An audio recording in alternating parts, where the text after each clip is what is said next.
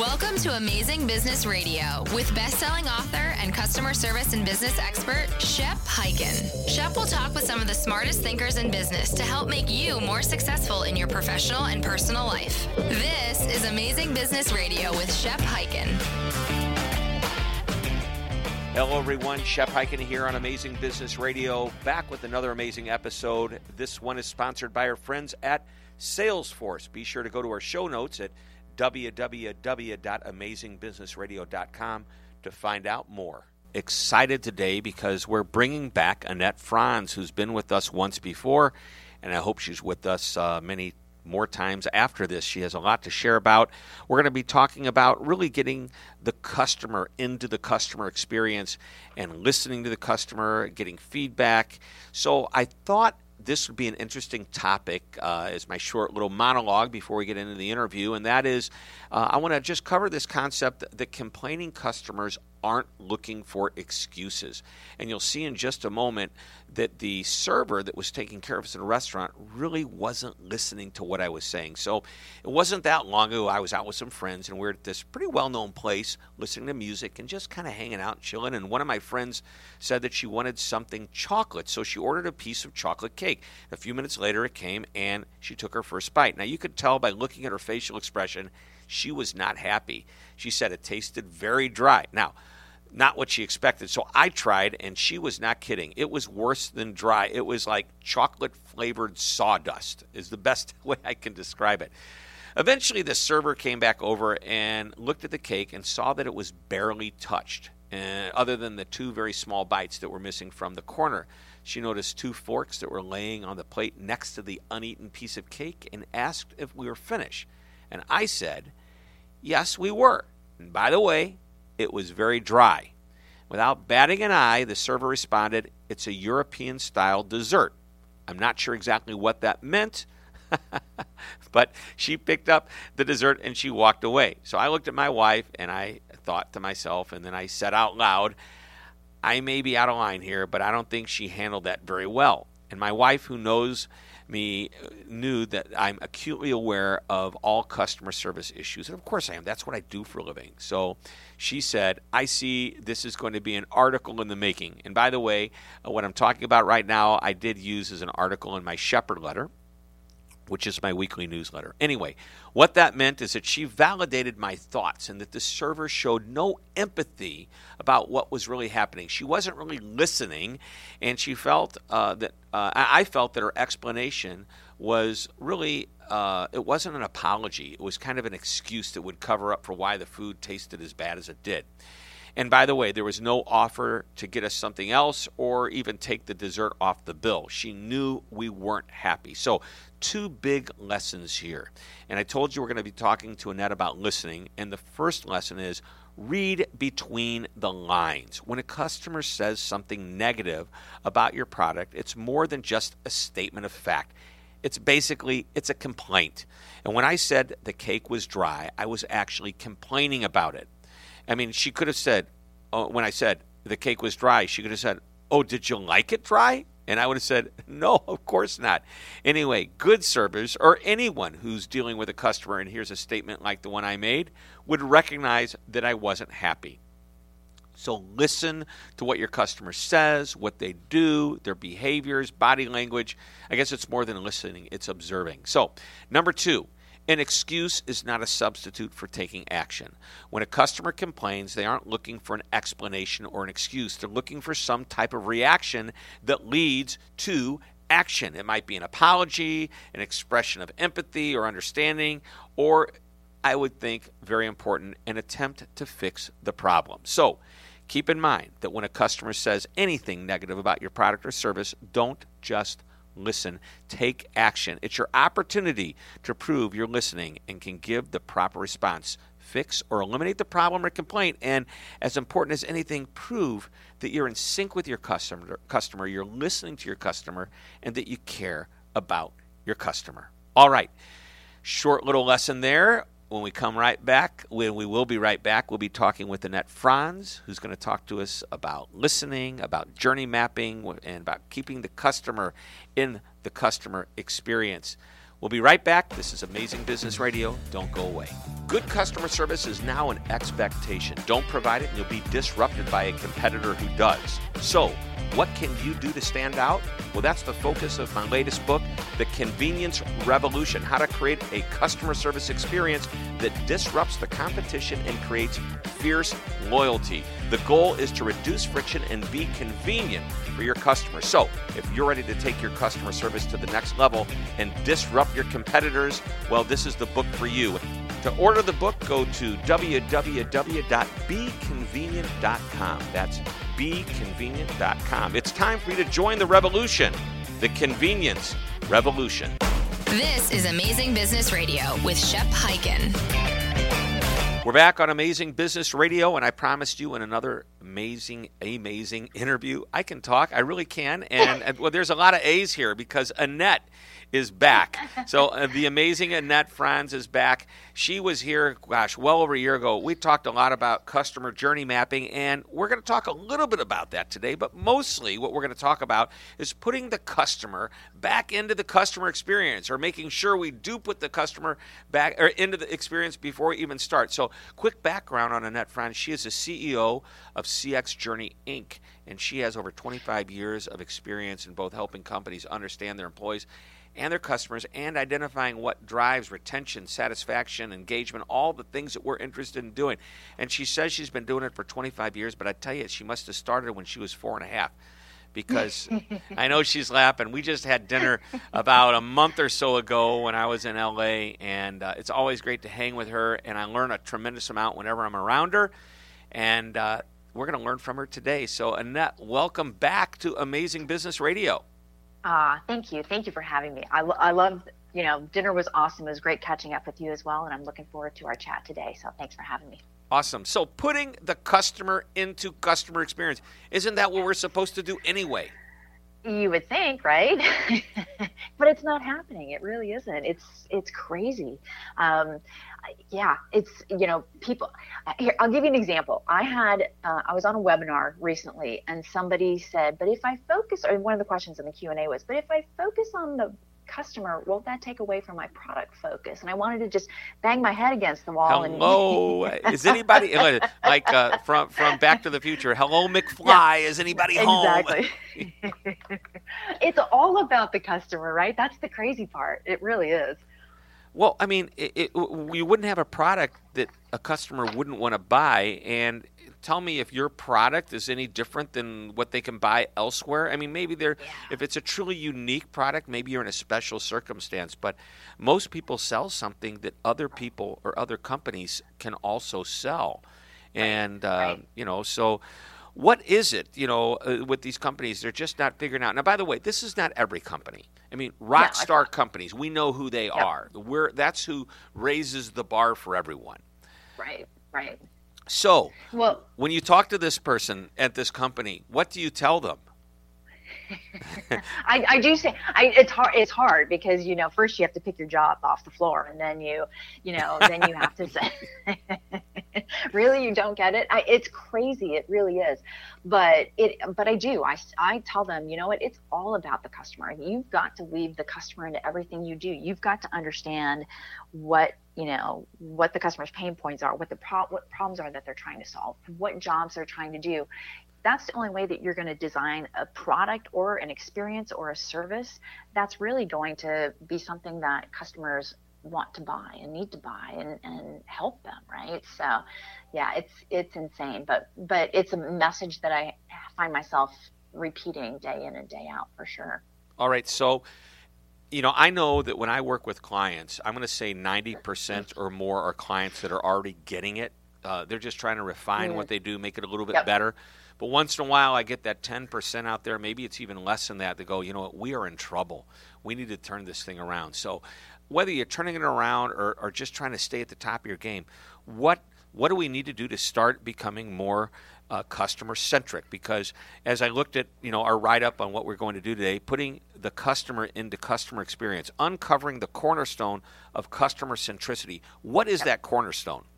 Well, first, I want to say I want those 90% that you have because I seem to get all the 10%.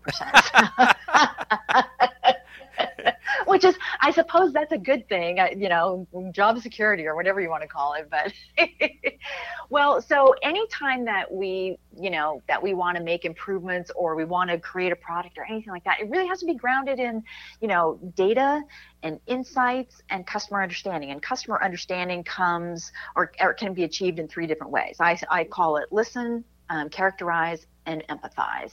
Um, those are the three main things right? Listen is all about surveys, um, customer listening posts, however you listen, um, and, and, data, right? Feedback. Um, characterizes about personas, developing personas, and, and um, we can get into that a little bit more, but a lot of companies think that you know it's okay to design an experience or or, or think about the customer as you know a target demographic or as a segment, and we can't design experiences for segments and target demographics. And then empathize is the third one, and that's all about walking in your customer's shoes. So of course that's all about journey mapping. So it's been a long time since I've used this line, but if you you know you walk in the customer's shoes, the nice thing is after you've walked a mile, you're so far away they can't hear what you're going to say about them. I love that. so, so, you know, you mentioned data and insights and customer understanding, yep. and that starts with your number one point, which is listen. Yeah, yeah, absolutely. So, what do you suggest we do? Do we send out surveys? Because I'm going to warn you, uh, I just interviewed uh, a person we just mentioned, Sam Stern. He said, "Oh, I know Sam yep. from Forrester," and we talked about the right survey and the wrong survey. We talked, and, and you know, I actually wrote an article. I liked this so much. I wrote about the new end. Um, the mm. new. Do you know about? Uh, was it Think Fast? Oh gosh, um, it's uh, Kahneman's book. Um, anyway, and he talked about peak, the peak and the end, meaning most right. people judge you based on the peak part of the experience and then the very end. And right. then, you know, after it ends really strong, two days later, you send them a 20 minute survey you want them to take. right. And you just created the new end. Yeah, exactly. You killed the end. you know what? Here's the funny thing, too, is because the surveys are part of the customer experience, right? I, I, think a lot of companies don't think about that. It's another touch point, so it is part of the experience too. So yeah, you can really kill it with a with a 20 minute survey. So there, you know what? Here's here's what I say: you can ask and you can listen, right? So asking is about surveys and interviews and those kinds of things, and they're not dead, but they're certainly, you know, people are, you know, to your point, they're just frustrated with them, and and you get surveyed for anything, you know, it's go to the library and you get surveyed. You go to the doctor, you get surveyed. You go to the store, you get surveyed. It's insane. But um, but you can ask and you can also listen. And this is a big thing that's happening now, right? People are, or companies are spending a little bit more time listening, um, and that's in terms of you know uh, being out on social media and and being where your customers are. It's online reviews, it's voice of the customer through the employees, so customers providing feedback to employees maybe on a support call or something like that. Those kinds of things, and being where customers want to be when they or being where customers are when they want to provide feedback. Mm-hmm. So um, that's the way to get around you know the survey fatigue and and just bombarding customers with surveys so because they will they'll leave feedback elsewhere. So you've just got to be there and you've just got to find it. You've got to know where they're doing yeah that. in other words uh, here two words pay attention. Yes. Yeah because if you pay attention there's a lot you can learn from behaviors from little side comments. And if you're talking to somebody ask them a specific question by the way i want to applaud american airlines i know delta does it too but when I call them, they ask, Would you be willing to stay on the phone mm. for a quick one question survey? And the one question requires me to push either one or two for my answer, I believe. Interesting. And the question is did, was the experience you had with your agent, based on the experience you have with the agent, would you want that agent to take care of you mm, the next time yeah. you called? Holy cow! Yeah. Yes or no? gives you and it gives you a lot of information right there not enough but it does give you a lot of information well it so. gives you a start and by the way with start, as many yeah. as many questions or excuse me as many customers as someone like american airlines has you can change up that question and Absolutely. maybe that rotates in a series of five or six yep. questions to give you other insights and uh, but Absolutely. i just thought that was a brilliant question based on that experience how did you like the person that took care of you so yep. very cool yep. at least it's, then it's you know you know you're hiring good people and and you say okay that's a rock star he or she always gets great um, you know, the the answer is always great. So what are they doing? And let's start hiring more people like them. And like I mean, that, so, yeah. Exactly. Yeah, so anyway, back to listen. Any other ideas you want to shed on that one before we jump into characterize? Um, no, I think that's that's the big thing. The other thing, I guess, one other thing that I would add to that is you you know companies have so much data about their customers that they're capturing data along the journey. Anytime somebody buys from you, interacts from you, your website, whatever it is, it, that's another form of listening to. You know, there's a lot of data there that you can then use to really understand the experience, and it might not be um, you know attitudinal but it tells you a lot about where customers have been and, and what they're doing when they're interacting with you so um, use what you're already capturing in your in your systems Right. So listen really isn't about physically listening with your ear. It's about Yep. paying attention, back Paying to those two yeah. words, to any and every opportunity to learn about what your customer's thinking and doing. Watching their Doing, yep. behavior is huge. You know what we're going to do before we talk about characterize? We're going to take a short break. And when we come back, we're going to talk about characterize, empathize, and probably two or three other things that our audience absolutely needs to learn from the amazing Annette Franz. We'll be right back. This is Amazing Business Radio. Don't go away. If you like what you're hearing on Amazing Business Radio, and I know you do, then you can get much more of this information. All you have to do is go to my website, hyken.com. That's www.hyken.com.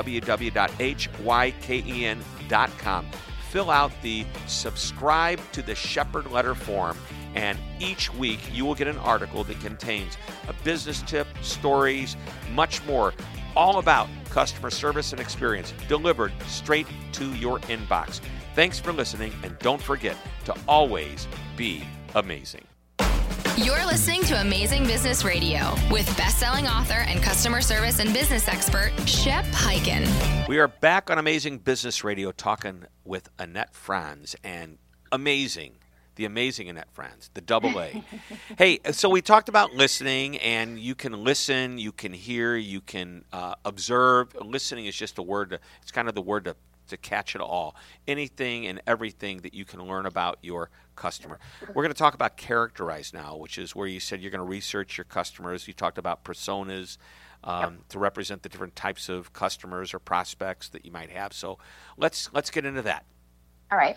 Okay. So personas. So I, I, as I mentioned earlier, you know, one of the things about personas is is that they're really necessary. It, they, you know, it's research based, like you said.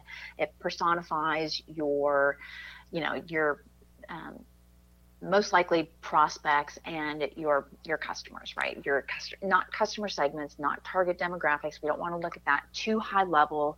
Um, I I always use the example of this one brand that uses um, their target demographic is men 18 to 49, and I think about I think about that, and I think what does an 18 year old man have in common with a 49? I can't even even imagine. Oh, I could tell do- you a few things, but with the, Well, r- that's a different show. it is a different show.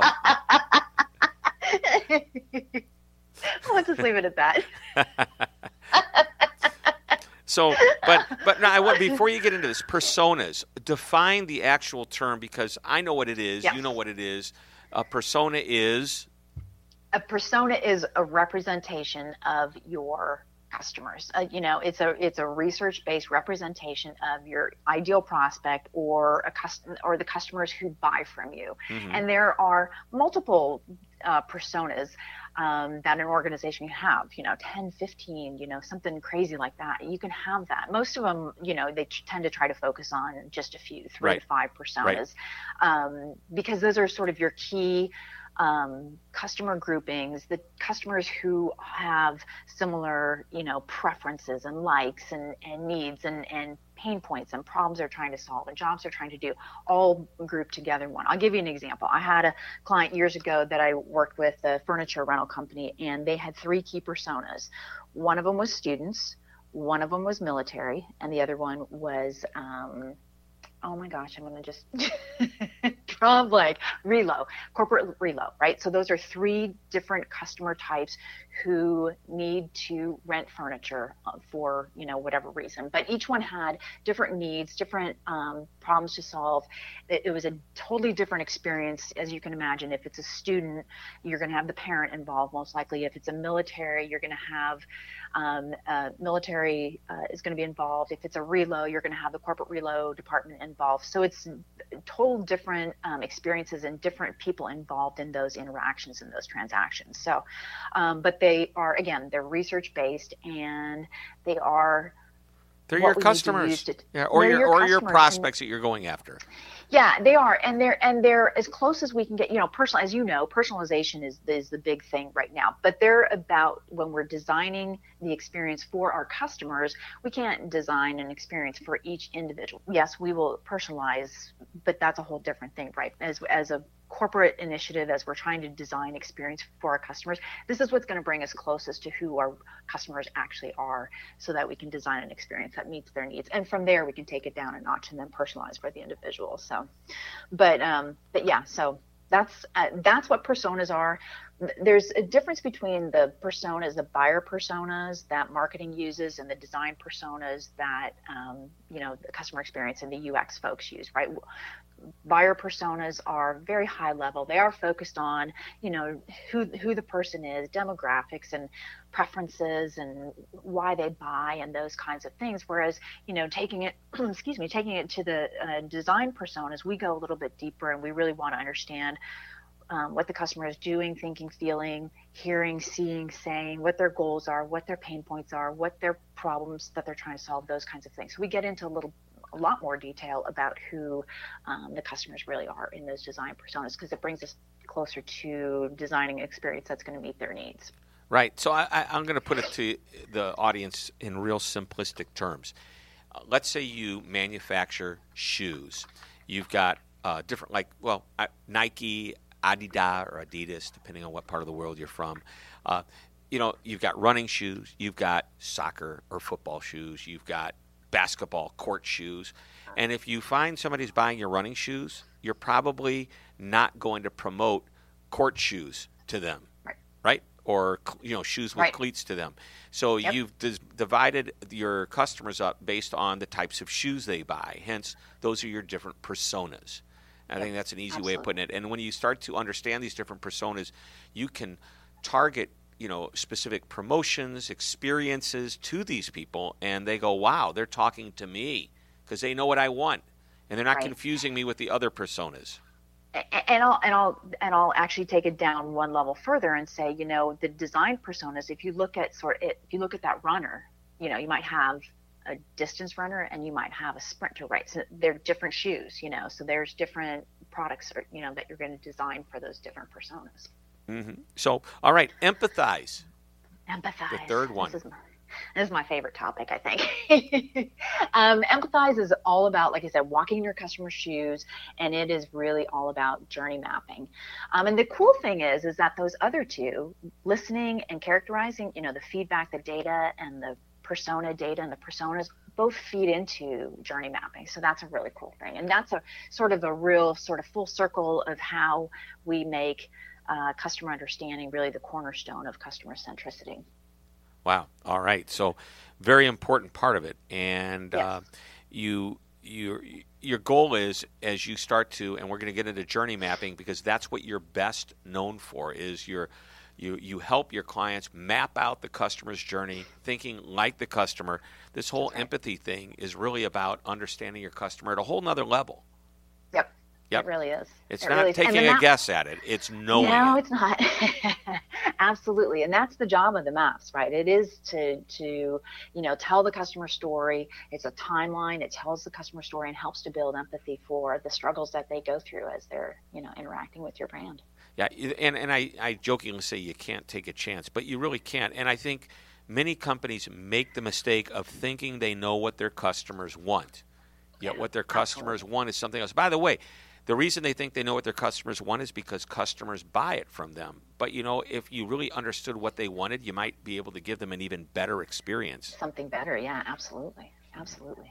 I agree. So how does all this tie into the map, the big map?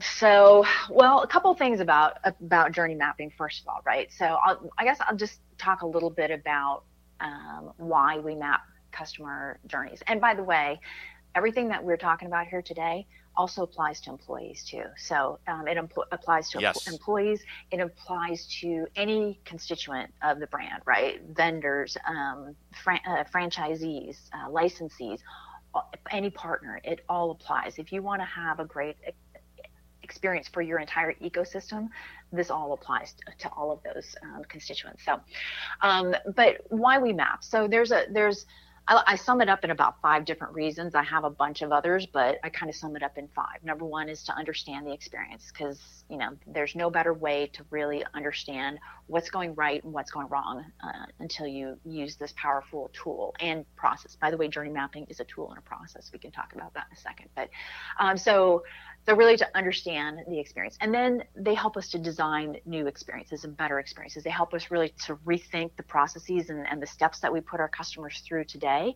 and then force us to redesign the experience. And, and hopefully you're you'll be redesigning the experience with your customers.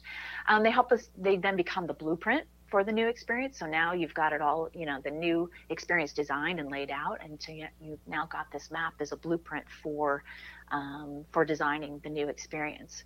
Uh, and then beyond that, they sort of have loftier goals.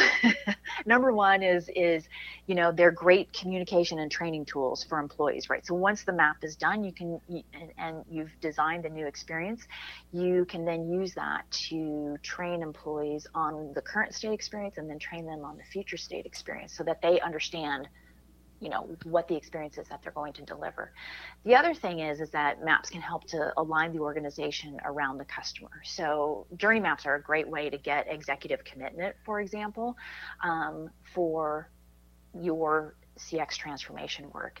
I have a, a, great example of a client that I worked with in the past whose CEO sat in on, uh, it was an eight hour workshop and they sat in, um, or he sat in, I should say, for an hour.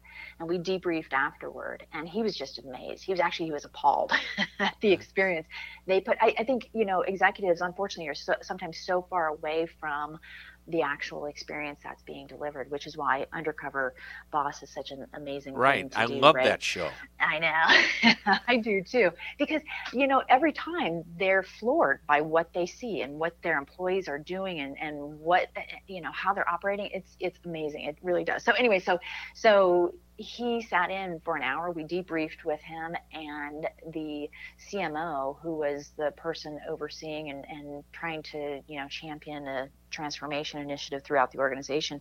Um, she got the resources the next day. She, he, he was like, "Yeah, let's fix this. We need to fix this." So because you can so see it, it, you can see it right there, and Absolutely. it's in on, you know, for lack of a better term, it's black and white It's probably color yeah. because there's lots of colors and lots cool things you can do. It. Yeah, exactly. But you get to see where every single interaction point yeah. is with the customer, and, and behind the scenes, what might be going on. You know, mm-hmm. that's driving those points. And I can't emphasize how important your job is to all of us. What you do in that is important to all of us, and supporting and and creating and understanding the journey that the customer takes. And you know what? It's every company has its own version of a journey map. Even if there yep. are two retailers that sell the same thing, there's probably a different culture and a different process that some of them go through, which creates Absolutely. a different journey. And yep. uh, you know, and you and I briefly talked about my new book, The Convenience Revolution, which is about eliminating friction. And we start to look at the different friction points that customers go through. Well gosh yeah. you know it's that's important. So the the maps are a great way to identify those friction points. They really are you know so it's it's very cool. Yeah yeah absolutely. And and for the, everybody listening just make sure you get the book because it is a, a, pretty amazing book so. Your um, book. one other your book oh well thank you. I i you know you're too sweet. All right so one other thing and then i'm going to get into my one thing wrap it all up question. Okay okay. The other the other thing that i think is really important about the maps and and this is important because I think a lot of people really think that the customer experience is all about what happens at the front line, right? That the front line, uh, the you know the agent, the retail employee, whoever is face to face with the customer, are those are the people who deliver the customer experience. And the maps really give um, uh, employees a clear line of sight to the customer. It's the back office folks who are doing just as much to impact the experience as the frontline folks are. They're, you know, the you know, think about the billing folks. You know, if I have a billing issue, I'm going to call customer service, right? I don't typically call billing. That's a very rare situation where that happens. But it but the it, it, allows the folks behind the scenes who are designing the products who are who are designing the invoices and, and all the folks behind the scenes who don't touch customers on a day-to-day basis to say oh yeah i do impact the experience and ah that's how i do it. So yeah it's that's the final thought on why journey maps are such a powerful tool and a powerful process. Powerful tool. Now before we get into the one thing question how do we reach you to learn more about what you do and how you can help our listeners so my website is um, cx-journey.com, or you can connect with me on Twitter at Annette Franz. Ah, F R A N Z. F R A N Z, yes. Awesome. All right. Thank the you. one thing question. One thing right. you want to emphasize, or is there one little nugget you go, you know what, I absolutely need to make sure that our listeners hear this? What is that? This is so important. Don't forget about your employees. Employees come more first, employees drive the customer experience. So make sure that you focus on your employees and focus on delivering a great experience for them. And like I said earlier, all of these things that I just talked about today can be applied to employees as well. Yes. So don't just put them first, put them more first first. Yes, absolutely. and I did I did not make that up. That comes from Hal Rosenbluth, um, and and I love that. When I saw that, I was like, absolutely, because we always talk about putting customers first, but employees need to be just a little more first. yeah, I love it. Yeah, what's happening on the inside is felt on the outside by the customer. Absolutely, and, absolutely. And uh, you know, I was just talking to a client uh, a few, gosh, an hour or two ago, and we talked about the whole alignment thing. And I mm-hmm. took them through the five, what I call the cults of the customer, which is based on the book Cult of the Customer. Right. And five cults or five phases. And basically, uncertainty, alignment, experience, ownership, and then they're in amazement. And I said, but what's interesting is that employees have to go through this right before the customer does. Hence, yep, yep. the customers are first, but employees are more first, and they get it Absolutely. first. And it can't happen without them knowing it and getting it. Annette, it as cannot. as always, you are amazing, and I love talking to you. You've got so much to share. Uh, thank you so much for being back on our show. Thanks for having me. This is great. There are so many more things we could talk about, but we will. Awesome. We're going to talk. We're going to bring. You're going to be like one of the few regulars. Why not? Why not? You, you absolutely. You've got it down. I mean, I listened to when we were together in L.A. I'm thinking I've got to bring you in with some of my clients. This is awesome. The the things that you're talking about and, and the concepts and the strategies. So anyway, highly uh, the, my highest endorsement to Annette Franz for anybody out there that's listening that Thank needs some support and this kind of work. She's the one to go to. All right, everyone, that wraps it up. Another week of Amazing Business Radio. I hope you enjoyed this interview. I know I did. That's why we call it Amazing Business Radio. So we'll be back next week with another interview and more information that you can use to improve the uh, customer experience that you have with not only your customers but also your employees because we know that customers might be first but employees are more first. Thank you, Annette, for that. And thank you, Hal Rosenbluth, for that. And uh, until next week, this is Shep Hyken reminding you to always be amazing. This podcast is a part of the C Suite Radio Network. For more top business podcasts, visit c-suiteradio.com.